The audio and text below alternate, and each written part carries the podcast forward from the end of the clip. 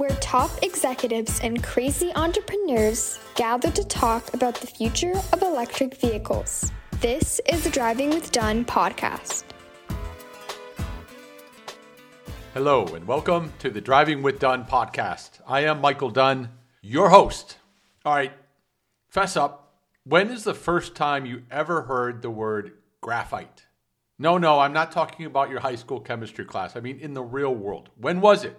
For me, it was on a tennis court many moons ago. My opponent was suddenly hitting rockets down the line. I asked him what was going on. He flashed his racket as if it was some kind of missile launcher and uttered the words, Graphite, dude, it's the new, new thing. Yes, like I said, that was many moons ago. Today, graphite is trending again. Why? Because it's the foundational element in the anodes in the lithium ion batteries that power our electric cars. Let me repeat that graphite, anodes, lithium ion batteries, electric cars. Without graphite, your electric car is going nowhere fast. So, what do we need to know about graphite that will make a difference to our lives today? First, China utterly, utterly dominates graphite processing, controlling, get this, 93% of global production. I think that's called a serious choke point, one that rightly worries the United States. So, what to do? Enter Nico Cuevas, founder, Urbix Resources. That's a Mesa, Arizona startup that specializes in clean and efficient graphite processing. What are they doing that's different? How long will it take to scale? And most important, can they compete with China, that 8,000 pound gorilla? Yes, the 8,000 pound, I said. Nico Cuevas, founder, Urbix Resources, on the Driving with Dunn podcast.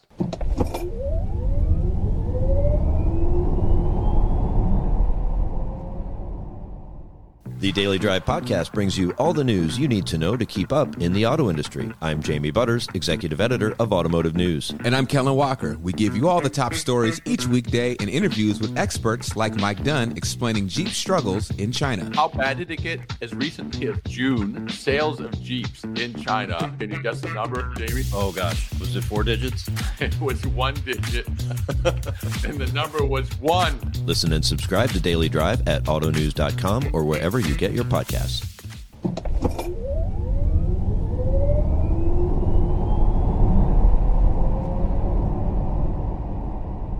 Hey, Nico, welcome to the Driving with Dunn podcast. Thank you so much for taking the time to be with us today. Nice to meet you, Michael. Thank you for having us. A pleasure. Listen, first things first, where are you today? I'm in Mesa, Arizona.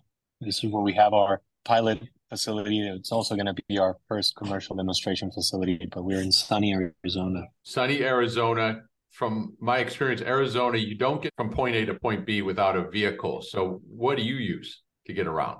I have a Jeep, and it's a internal combustion engine Jeep because we are a startup and I don't have enough cash to buy an expensive electric vehicle right now. they are expensive, aren't they? Is it a Wrangler yes. or a Cherokee? What do you got? It's a Grand Cherokee, 2015. Oh, so you may not be able to afford the electrics, but maybe you're able to afford those big gas bills. Yeah. Yeah, exactly. It is. It's one of those payouts, right? That, and I do have 150, 160,000 miles in it. So. All right, I love it. Yeah. Listen, Nico, I want to ask you to walk us through. Let's call it the anatomy of a battery. Uh, take your average, say Tesla Model Three. It's got this big battery running underneath the floorboard. That's the battery, but I don't think people know what's inside the battery. Could you walk us backward from the big battery all the way to graphite? What does that sort of look like? The battery pack. Think yes. of a battery pack uh, with a bunch of modules and about 12 modules that would make up a battery pack. In that module, if you open it up, kind of like a, a can of Vienna sausages. Remember those? Oh yeah. Yeah. Yeah. College food, right? Totally. uh, the Vienna sausages, sausages in that can, when you open the module, are emblematic of the cell of the actual battery. Okay. Um, c- conceptualize that like a double A battery, about 30 to 50% larger. Okay. And that battery, that cylinder has, call it a rolled up composition of things, a layer. And in that layers, you'll find uh, uh, an aluminum, typically an aluminum sheet, which has calendered on it the cathode, which is the positive side of a battery. Um, and then if you take a cross section of that, think of it like a sandwich, right? You have the aluminum, your cathode, a separator, and then you have your anode, and then your copper sheet. And that's a sandwich. That's a battery sandwich. And that big long sandwich is what you roll up and you put inside a cylinder. That's what we call a cell. Exactly. Uh-huh. Okay. And uh, if we dig even further internally into that, about three percent of that composition is about three three to four percent is lithium. All right, and about thirty percent of that composition are little tiny spherical balls that have been calendered into the actual anode sheet of copper, right? That I spoke about. Um, these balls are about one tenth of the thickness of of my hair, Mike. okay, get the microscope out. and uh, uh, and then you roll them up, put them in that cylinder, wet it with some of the electrolyte, and line those little double A batteries, fifty percent larger, about three hundred of them, into one module. Close that up and stick that module under the electric vehicle. Slap a couple of other intelligent systems like a battery management system the actual packaging etc and boom you have your battery pack. And that go- goes underneath the electric vehicle. And once it's all said and done every ev has about 130 to 160 pounds of these little tiny spherical graphite balls I don't know if that made any sense whatsoever. Spherical graphite balls. I'm yeah, I'm getting a picture of the thing. So, what percent of the battery value or weight is graphite then? you're looking about 30% of it right 30%. it's it's uh of this of the of the cell value right in the overall value it's it's kind of hard to measure but uh in, in terms of uh the material composition 30% of, of it is graphite we're, we're at like 30% yeah. okay yeah. great great yeah. where is the graphite coming from today i'm going to take it a step back because people need to realize there's four critis- critical steps in actually um, making an electric vehicle as it relates to the battery pack right mm-hmm. these are very high level Step number one is the extraction of a mineral or the precursor of what will be a processed mineral. Mm-hmm. So, extraction number one, processing step number two, making that battery with the minerals that you already processed, step number three, and then slapping that battery underneath the EV. Boom. All right. mm-hmm. So, uh, right now, for step number one, uh, geologically speaking, uh, graphite is abundant um, about 60%, 65%, if I still recall my numbers correctly. Um, the, the extracted graphite comes from China. There's also synthetic graphite, which actually is carbonized or graphitized uh, uh, needle coke, okay, uh, that comes from petroleum uh, as, a, as, a, as, a, as a product from petroleum. And then on step number two, you process that graphite, whether it is, you know, the synthetic approach or the natural approach. Let's just stick to processing. And that processing is still significantly centralized in China to the extent that any readily available, commercially validated uh, processed graphite to be used in a battery, I could say 93% of it comes from China. 93 at this level. Yeah, 93, 90 to 95% comes from China. Yes. I see that Urbix was founded in 2014. What did you see at that time that inspired you to found this company? That's a I can ask, I can answer the literal mm-hmm. question of what I was seeing. Mm-hmm. And I, it was blurred. We were having beers. We were in a couch, and that's Love what it. I was seeing. Right? uh, was it vision that founded this? No, I don't think I can tell you it was a visionary type of approach. I can tell you that there was a, a flame in our heart from the co-founders that we wanted to do something significant, but we didn't really have an idea of what that would look like. Mm-hmm. And at that time, it made sense. Hey, uh, you know, let's get together uh, let's put some money in here. We want to buy Range Rovers for a house, or we put it in our graphite idea. So graphite made more sense, and uh, and that's why I'm stuck with a, a Grand Cherokee. I didn't make the Range Rover decision. Let, us go. And the premise. Take us back to the scene. 2014. You have an idea to do something big. This is well before yeah. electric vehicles are happening. This is early, early. Yeah. So that's one of the beauties of a startup that has stuck around long enough like Urbix for you guys to to see how much pivoting you need to do. We're like an NFL quarter uh, running back, right? We just left and right. Um, but we did have one thing that was aligned. One thing is was that we needed to develop a way of processing graphite to make advanced composites, whether it is CSPG for batteries, graphene based composites, enhanced product for materials. Okay, that's one of the things that was the initial inception idea. And we developed this manner in purifying and added the purity to graphite so that we could then decide how we were going to functionalize it, right? So that was the premise of it. We went to several institutions in Canada and the US to define a way of doing it in an environmentally efficient, con- uh, efficient way. ESG wasn't a word back then, right? People mm-hmm. didn't know what? ESG It wasn't a word back then. Mm-hmm. No. And for us, it was kind of like, bro, we need to do this in this way. Why? Because if not, if it wouldn't have succeeded, Michael, we'd be doing, I don't know, enhanced vegan juices in another startup, you know, because the flame of the entrepreneur is there. So mm-hmm. We decided we went to the University of Arizona. That's one of our, our last stops that we had. Uh, the co-founder reached out. We are all graduated from the University of Arizona, so it made sense. And we decided to proceed. And and and when we did, then you know, two years later, the technology. They, I got a call. I was running in New York City. It was my birthday, and I was running with my sister and I get a call and and and our CTO now calls me and he's like, "Hey, dude, it worked." And I was like, "Well, you know, let's keep on spending more money and developing this." And that was at a beaker scale, right? It was literally this is a, a this is a, a salsa thing because I'm Mexican from this state, Sonora, and myself. Uh-huh. But it was at this scale, right? It was at this scale. We figured it out, and uh, and then we started doing the the benchtop module and then the pilot module 2017 comes along, we get the funding, we get the CTO out of uh, out of the university. He becomes our CTO in January 2017, and we we move into a launch point. It's called Launch Point, an incubator in Mesa, and we were working there for close to three years, two and a half years, and we developed it to a pre-pilot, and then we decided to move where we are now. We got more funding, and we're now at a at this 35,000 square feet facility. So this might sound, you know, chest pounding, but you know, it is uh an Arizona based startup.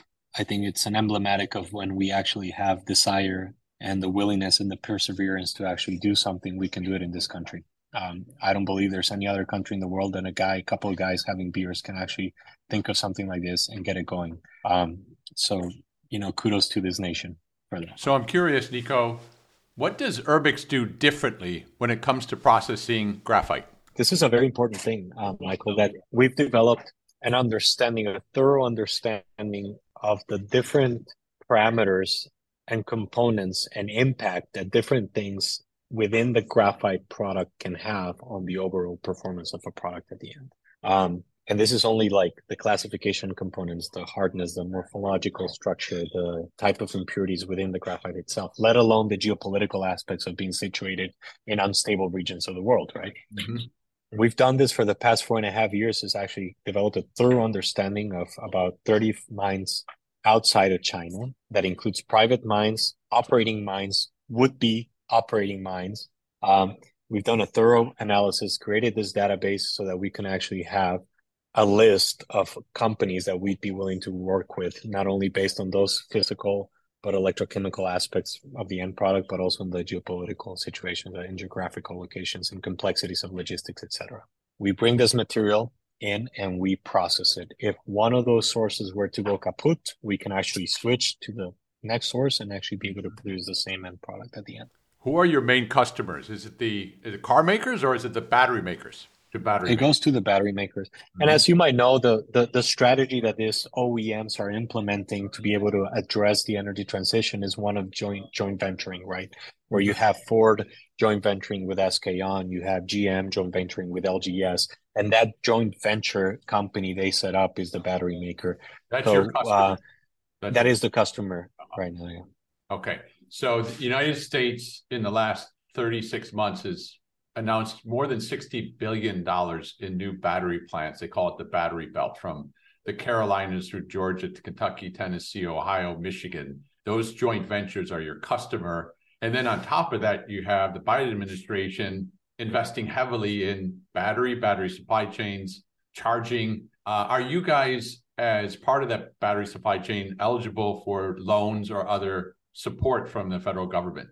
Yes, and we are currently um, engaging with them on that and applying for those uh, uh, loans. Uh, the, the, DOE loan program office led by Ed Jigar Shah is doing a, mm-hmm. a, stupendous job in, in, in deploying that capital um, and, and, and in a very pragmatic but yet assertive pace. That's very, very good to see. How long will it take you to ramp up to scale? For example, thinking about the geopolitical situation with China, you know, it's no secret that the U.S. has put the pressure on China with regards to chips uh, enforcing so-called choke points, not, in, not allowing American companies to sell certain chips or to make them accessible. And there's some out there who say, oh, we're at risk because China at any time could cut off supply of graphite, which would just put a hammer down on our ability to make batteries. So, a couple questions. How big is that risk? And then second, how quickly can you, your company and others like it in the United States ramp up to deliver that supply of graphite to domestic battery makers?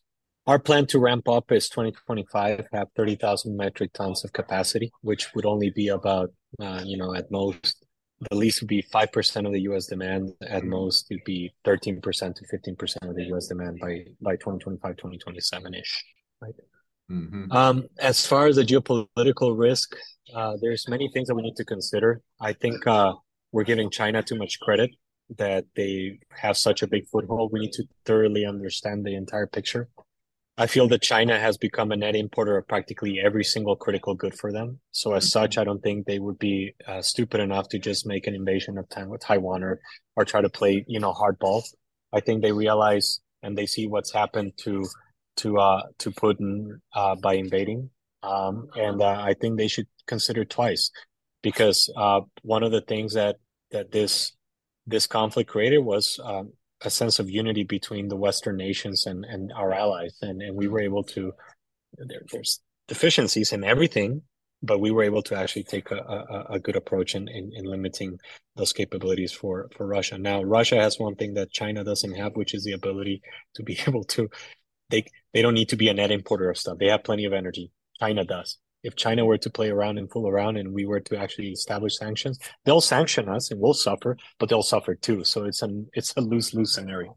So uh, I'm not saying this is going to get better. I'm just not saying it's going to get way way way worse. You know, they can keep sending balloons over here, and you know, I think we just shoot them down and and try our F-22, see if they're worth anything. Nico, give us the inside picture. What does a typical day look like for a founder? Of a graphite processing company based in Mesa, Arizona? Well, you know, I it's it's kind of hard to just define it like you said, typical. I think uh, one thing for sure is that you wake up every morning and you take a couple of gut punches because there's always something. there's always something that is a gut punch.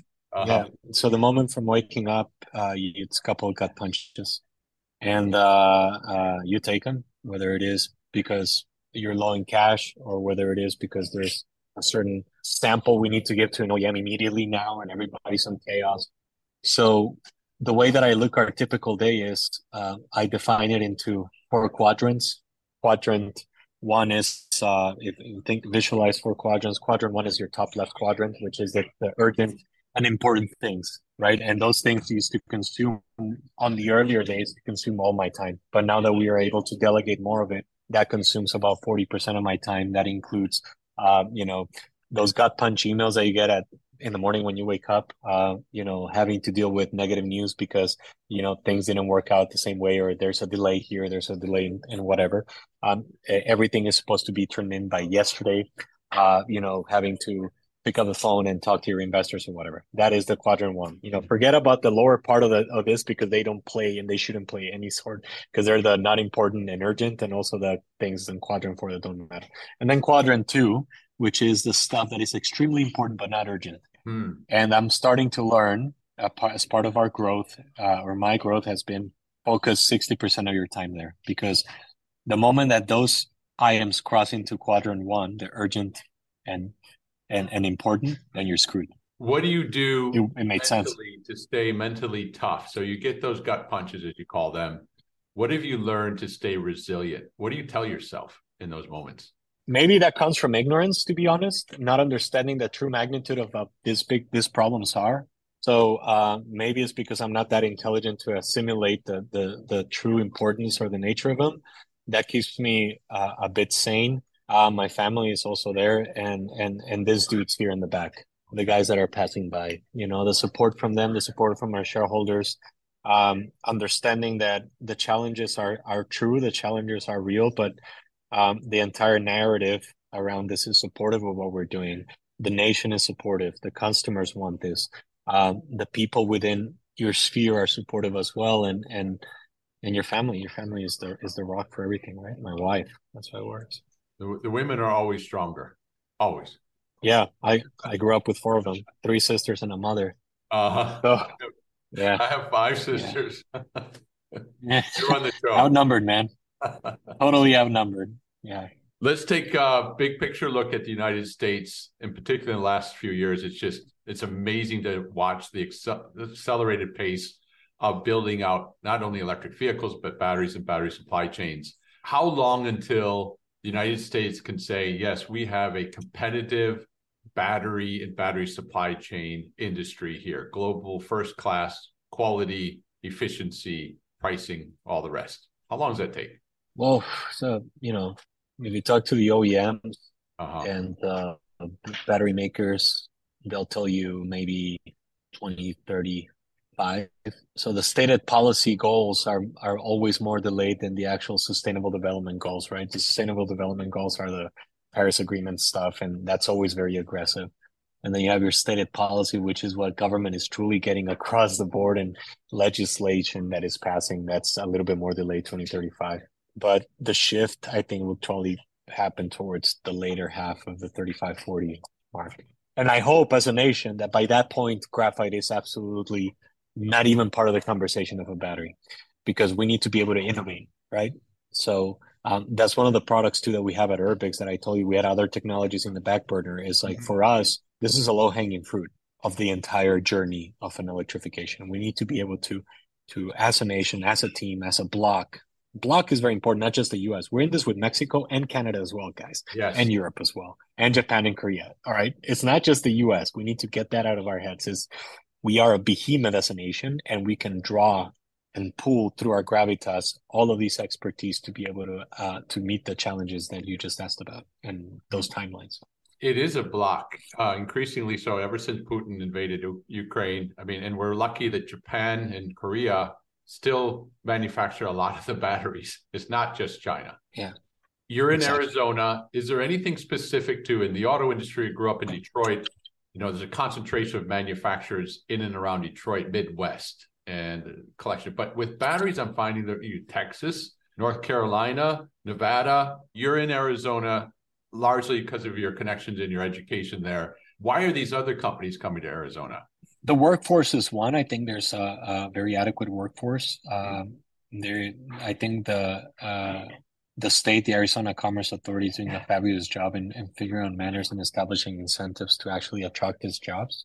And uh, weather sucks for about a month, but the rest of the time is sun. You know, oh, I mean, the infrastructure here is phenomenal. There's power. There's uh, it's a very business friendly state, and we're next to Mexico. So if Mexico steps up and we figure out a way to actually use Mexico as a replacement to China, which trust me, it can be done easily then Arizona is in a very desirable spot. What's standing in the way from that happening? I think if you ask 100 Americans, would they prefer to source from Mexico as opposed to China? 100 would say absolutely. What are the obstacles to overcome? Yeah, yeah just you know, working out difference at the highest political levels. Uh, um, we've been getting our stuff from Mexico all of our lives. Uh, we need to be able to do it. Our, the labor in Mexico is cheaper and it's higher quality right now than the Chinese. Mm-hmm. It's just a matter of working with their government to establish those infrastructures. That's it. The issue with Mexico, as you know, is the high levels of corruption. Mm. Unfortunately, mm-hmm. they're still prevalent in that nation. And I'm from Mexico, so it, it like actually uh, crushes my heart when I get into this conversation because it's like so much potential. Going so much potential. Yeah. I lived and worked in Indonesia. It's almost like corruption is can be so prevalent. It's not even corruption anymore. It's just that's how things go. It's like that's how things go. Let me let me tell you something that I discussed that you know if if it's relevant to your podcast or not, but it's just a good message, and I'm planting this seed in your head as well and for every of you listeners is the following. There's a gentleman that came to visit us. That he's one of the deputy secretaries of the of the of economic uh, development for the state of Nuevo León. It's a state. Tesla just announced that they were going to build a yes. factory there the guy has the exact same background as I do. It's an American citizen. We've been American citizens since birth, right? We grew up in the States but we're Mexican from upbringing, upbringing because that's what we listen to and we have the culture thing, right? He went back to go help. His vision, the vision of the Mexican Americans like us, to be able to actually go back and assist and actually make this happen in a in a in with the the the American values, I call it. Let's call those right into that. I think that type of little bit of sprinkling that pepper over there might actually begin helping this to become a link. We are the link. We are the bridges for this to happen. There is another way, showing them there is there is way. It can work. Exactly. everybody can benefit. There's profits. There's money. There's jobs. Trust it. Yeah. Uh-huh. Yeah, exactly. You make the pie bigger. Nico, I love that. Let's go back to the very beginning of our conversation when you mentioned having some beers and having an idea and having that feeling of an entrepreneur. When did you first know I don't want a corporate job. I want to be an entrepreneur. What was that moment? When when I was in Mexico, I rented my I worked at my grandfather's farm, pig farm, for about a, a summer. Then I bought the Jordan 13s, which is the brand of shoes in the 98. Uh-huh.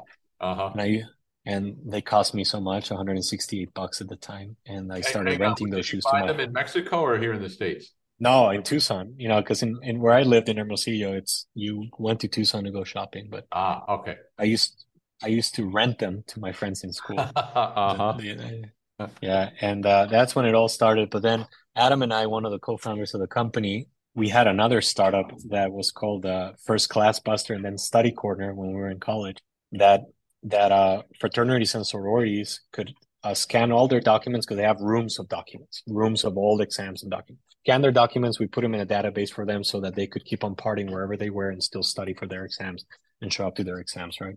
And then also the smart people could upload their study guides and sell them to people. Let's say you're in a chemistry 101 class and you have a thousand students. You make a good study guide, you sell it for three bucks, we get a buck fifty, you get a buck fifty and multiply it times 200. You know, that's a kick ass salary, right? Think about it. Um, so that and it it started picking up traction, but then it's just dwindled away when you were not making enough money, and then real life got in the way, and you need to go get an engineering job. So I went to M3 Engineering. So, uh, uh, but the bugs has always been there, right? The idea of wow, I can just provide a service here, and someone will pay me for it, and I got cash in my pocket. Beautiful. For investors out there, Nico, what's the best way to get a hold of you and learn more about your company? um, I think LinkedIn, you can shoot me a message or my my email is ncuevas at urbixinc.com. Fantastic. Nico Cuevas, founder, CEO, Urbix Resources there in Mesa, Arizona. I'm often out to Mesa because my sons play baseball in those spring training grounds over there, Padres and the Mariners. Oh, yeah. Really? Yeah. Well, I'm a, I'm I like that's I eat, live, breathe baseball. So, uh, what's your son's name? Raphael Dunn. Uh huh. He's a 15. Raphael Dunn. Yeah. When when he was born, 15, I wanted okay. him to be a baseball player, and I thought Raphael sounded like, oh yeah, who's up at the plate? Raphael Dunn. Okay, yeah. But this Raphael this, Dunn. Yeah. uh, so he. That's perfect. You know. Yeah. So he and his younger brother Connor go once. Uh, we go in the spring and then the summer and the fall. Whenever, bef- whenever those fields open up in Glendale and yeah. we're at Peoria, there's tournaments yeah. for for high school kids. So we're almost yeah. always yeah. finding ourselves over. So I'm look, my wife and I, 27th, going to opening day for spring training. Like I'm serious. Like we, are there. Okay, Nico. Yeah. Thank you so much for your time today. Great story. Keep going. We need you. Thanks, Michael. It was a pleasure. Talk to you soon, man. All right. Yo.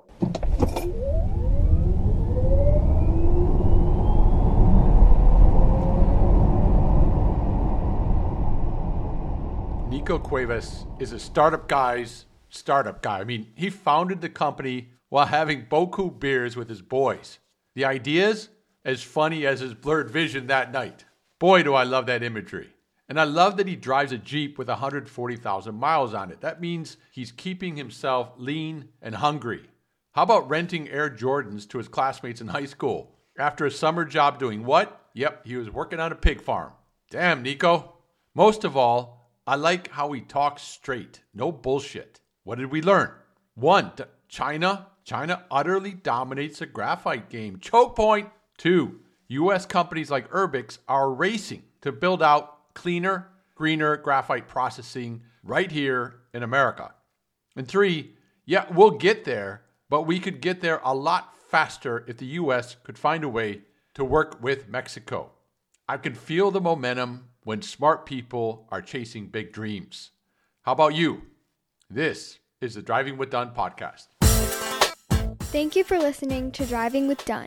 Don't forget to subscribe, rate, and review the podcast. And to reach Michael Dunn, go to zozogo.com.